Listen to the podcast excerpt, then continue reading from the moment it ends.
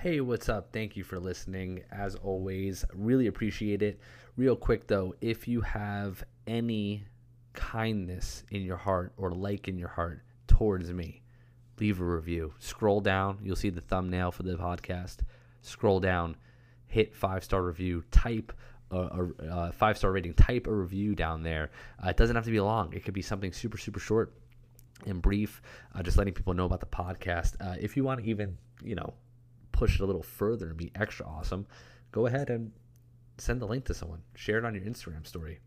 It is extremely helpful in growing uh, something like a podcast, something that's totally free uh, and that really provides an in depth look, uh, an in depth view, in depth explanation on how to lose weight sustainably for life. That's my goal here. And I make zero dollars doing this podcast. So it's all just to provide value for you and help reframe the way you think about weight loss, the way you think about fitness. If I have one goal uh, with any of the content I put out, with my coaching, is to really just reframe the way people think about fitness and nutrition because you can change like the actions that you do, and that has a lot of value to it. But if you can just change the way you think about this stuff and the way you approach it uh, with your the the mindset from which you approach it, it can really change your entire life, but also how long you're able to stick to this stuff. Most people approach weight loss, approach fitness like uh, like they're buying a new car, right? So they're looking for like cool features. Uh, you know, what's the sexiest model? What's the what? You know, they're shopping around for, you know, it like it's a commodity, right? Like, ooh, what program do I want to try? What what diet do I want to try? What workouts do I want to try? Ooh, that looks fun. That doesn't look fun, and, and they shop for it like it's a commodity.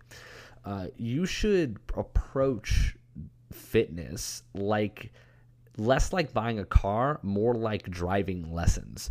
It's more of a less sexy, uh, monotonous process, but it leads to a longer term result. Now, buying a new car is cool. There's nothing wrong with buying a new car, right? It's exciting. You get that new car smell. Um, I haven't bought a brand new car in a very long time. Um, but when you learn how to drive, it's exciting for different reasons because when you're first learning how to drive uh, when you're a teenager right you're excited about being able to have that independence being able to navigate the world on your own without your parents you know having to drive you or having to rely on someone else to get you someplace. It's very very similar to the approach I take to fitness and nutrition with my clients is teaching them how to do this stuff. And the excitement is in the beginning. You know, it's like, ooh, I'm going to learn how to do stuff on my own. I don't have to rely on diets anymore. I don't have to rely on coaches anymore at some point. Uh, but after a while, it's not sexy. It's not fun anymore. It's just something that you do. So think about every day when you get up and drive to work, or you drive your kids somewhere, you drive to the gym, or wherever it is, drive to the grocery store. You're not sitting there going like, oh my god, it's so awesome that I'm driving a car right now. Oh, look, I get to press the gas pedal. Oh man, I get to cre- pe- press the brake. Ooh, look, I got my turn signal on. This is so fun, right? No one thinks like that. You just get in the car and you do what you got to do to get where you need to go, and that is kind of how you should approach, uh, you know, fitness and nutrition most of the time. It should be a task that you are proficient in, that you can do pretty much on autopilot, and it gets you from A to B. It gets you from uh, frustration or uh, you know lack of confidence to a confident, uh, happy behavior, and you're you're happy with the result. You know exactly how to maintain it. So approaching fitness is more like getting driving lessons, less like buying a new car. So if you find yourself approaching fitness like it's a commodity understand it is not a commodity is it a simple task that you have to accomplish day to day to get to a goal to get from a to b now, the reason why I bring that up is because a huge part of weight loss or fitness in general, uh, it shouldn't be as big of an issue as it is, but it just is a huge issue for most people, is the scale right? Hopping on the scale, scale is causes anxiety. Seeing the scale go up, holy shit!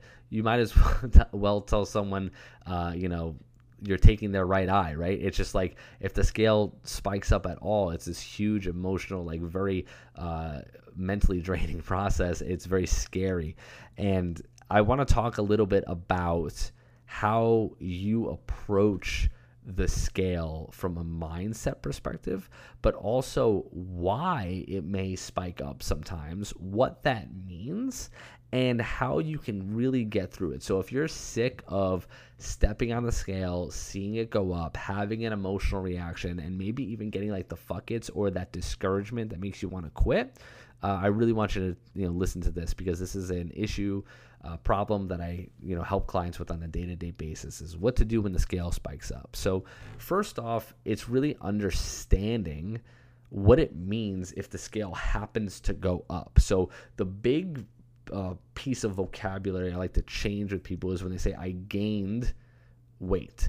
Oh, I gained a pound less, you know, yesterday, but hope it's going to come down or something like that you didn't gain anything, right? The scale is going to go up and down. So even if you are someone who wants to lose 50 pounds, along the way to losing those 50 pounds, you're probably going to see the scale spike up more than 50 different times. Uh, I know that that may sound scary, but if you understand that it is just a part of the process, it makes it a little bit less scary. So, uh, for some of you guys, that might sound like oh yeah well that makes sense but for a lot of people it's just completely counter to what their expectations are they're expecting okay if i want to lose let's say 30 pounds that means i'm going to lose uh, a pound and a half a week so it's going to take you know uh, what's that 20 weeks and if i don't if i don't lose a pound and a half one week, that means I'm failing. That means I'm not on track. Uh, weight loss is something that you cannot meticulously plan out like that. You really can't set a specific timeline to lose a specific amount of weight. Again, we're talking about losing body fat and keeping the weight off. We are not talking about making weight for a UFC fight. Those are two completely different processes. So you may be thinking, well, there's like, you know, boxers and UFC fighters and wrestlers who have to make weight by a certain day and they always do it. So what do you mean I can't plan it out? They're making weight. They're manipulating their body so that it weighs a certain amount for a single moment, and then most of them gain back all of the weight in a very short amount of time or a good chunk of it. So, would you rather, let's say your goal weight is 150 pounds, would you rather weigh 150 pounds for 30 seconds and then gain back 10 or would you rather weigh 150 pounds and keep it keep it between 150 and 155 pounds for the rest of your life? Like what sounds better to you? Because when people are manipulating the scale for to weigh a certain amount at a certain time what they're doing is they're not losing body fat.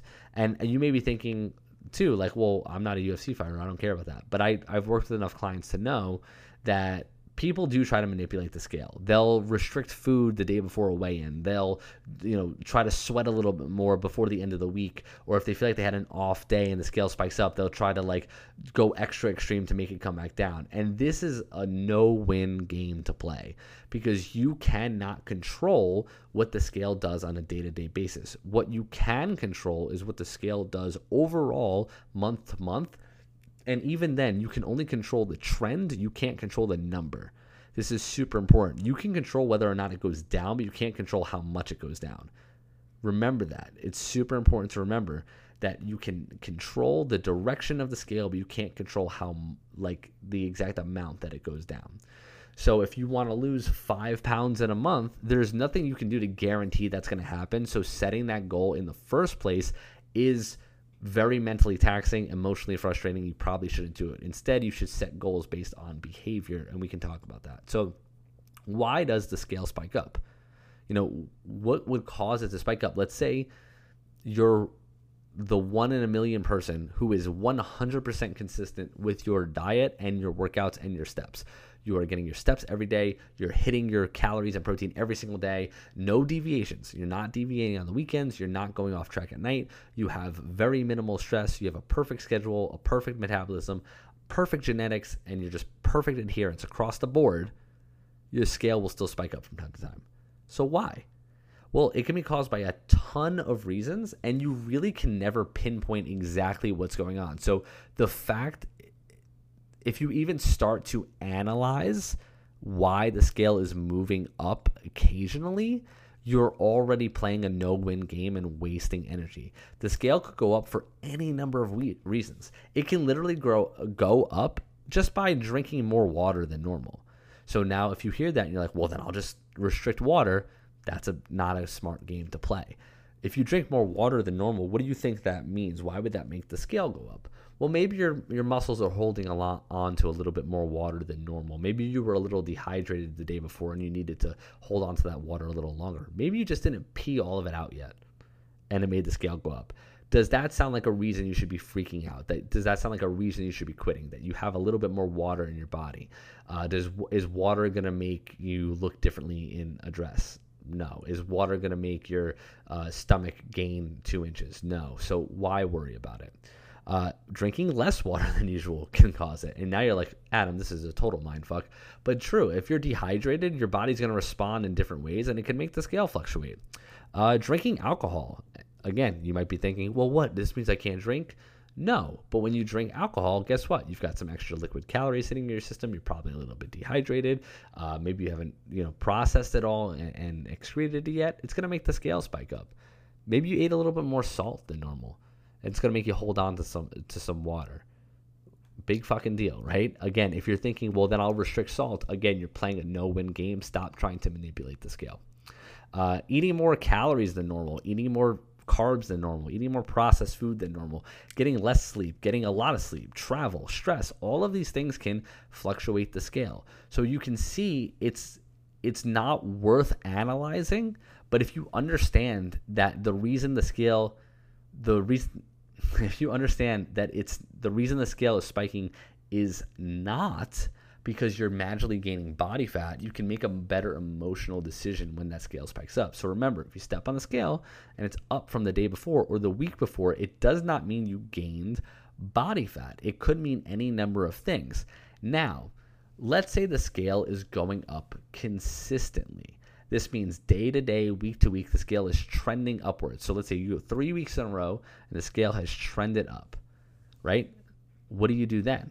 Well, this is dependent on the situation, as always. Let's say you're someone, uh, we'll give you a couple of examples. Why would that be happening?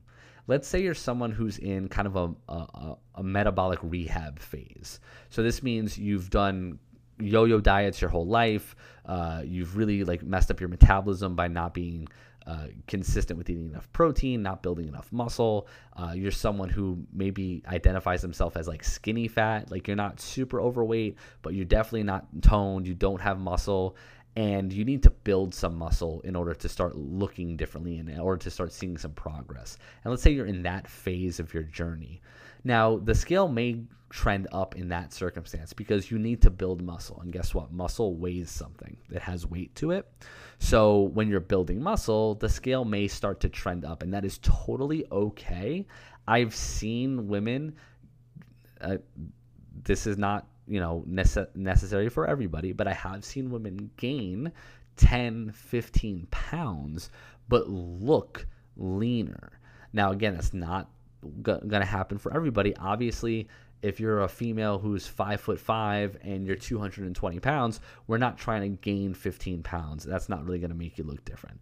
But if you're a female and you're in the you know the mid 100s and you have really no muscle definition and you got to put on some muscle you may need to gain a little bit of weight. Maybe you need to gain like five pounds of muscle, and then you need to start focusing on fat loss. And then that then you're gonna not only, you know, lose weight on the back end, but you're gonna when you lose ten pounds, you're gonna look like you lost twenty, and you're gonna be leaner. So I always want to challenge you: is like, do, would you rather have your goal weight or your goal body?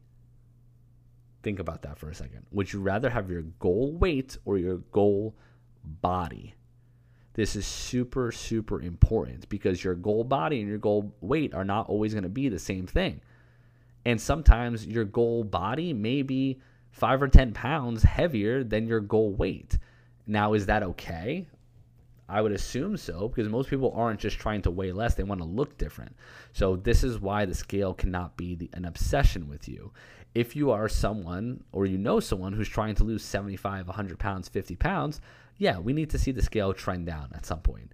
But if you're someone who's just trying to, you know, look different and you're already like on the thin side but you have no muscle, you're probably going to need to see the scale go up a little bit. Now, let's say you're someone who's not in that situation and you are trying to lose 50 pounds and you've gone like three weeks in a row. The scale hasn't dropped and it's maybe it's even trending up a bit consistently.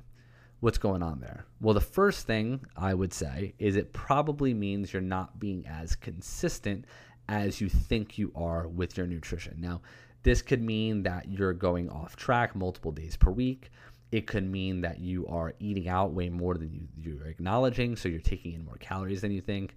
Uh, it could mean that you are tracking everything very accurately, but maybe there's some things you're forgetting to track or not really paying attention to. It could mean that you're not being consistent with your steps, you're not moving around enough.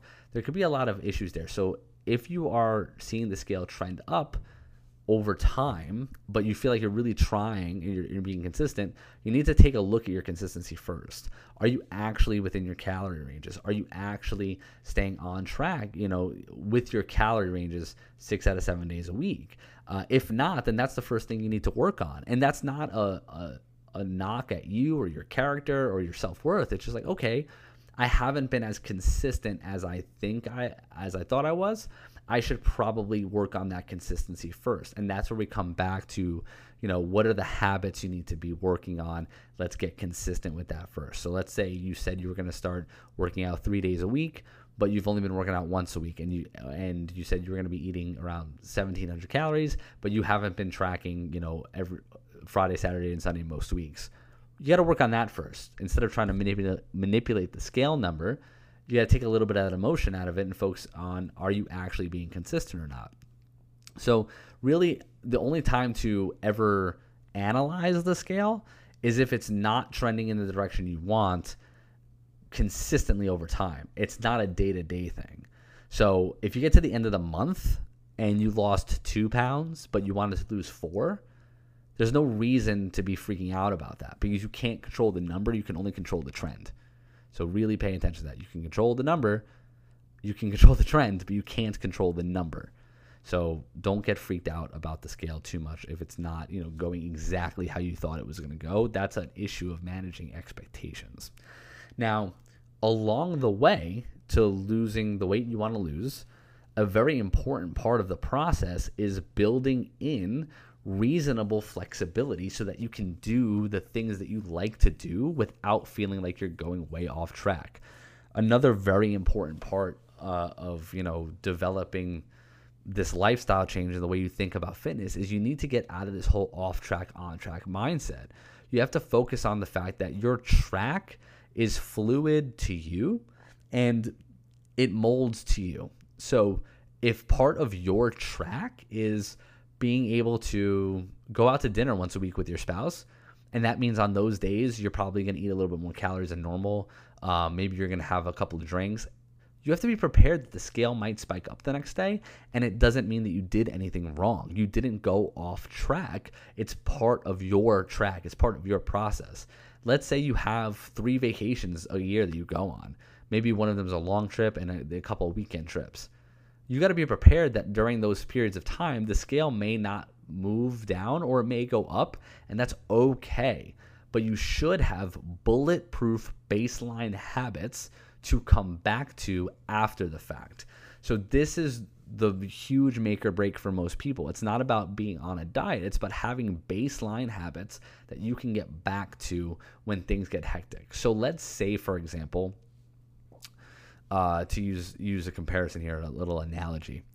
Let's say you are flying home uh, from a work trip, and uh, your plane gets delayed, and it's like a last minute delay. It's like a whole. It's a really shitty uh, system. So it's you're flying back, and you have to sleep in the airport overnight.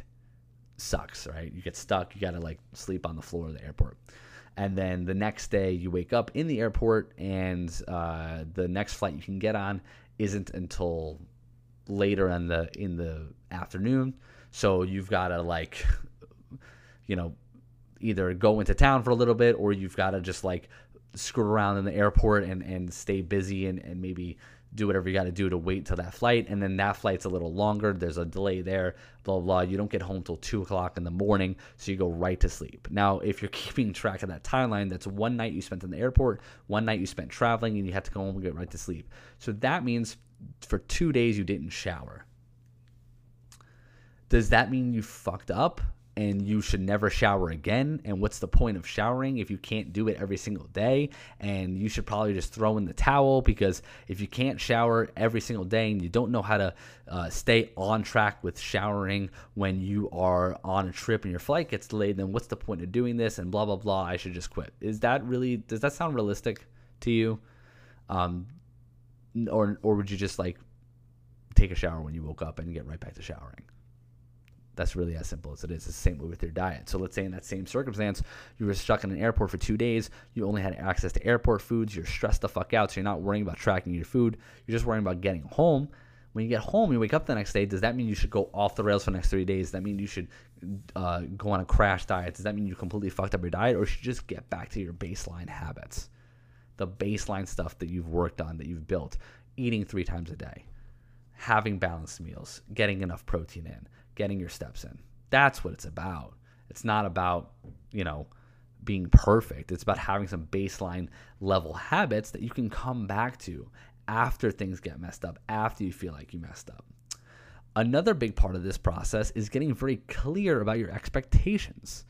You know, this is a crazy idea for you, but decide what you actually want your life to look like. Do you want your life to look like obsessing about a scale every single day or avoiding, uh, you know, any sort of fun with food or spontaneity just to see the scale continuously go down? Like, what do you value? What do you want your process to look like? Because if you don't want to obsess about the scale all the time, you can choose not to. You can work through those emotions. If you, you know, you probably don't want to be the person who, brings plain boiled chicken in Tupperware to a barbecue. But do you also want to be the person who doesn't know how to go to a barbecue without overeating and feeling like shit the next day? Like there's this massive 50 shades of gray in the middle of those two things. So have clear expectations. How many days a week do you want to stay within your calorie protein goals? And what is the result you're expecting from that?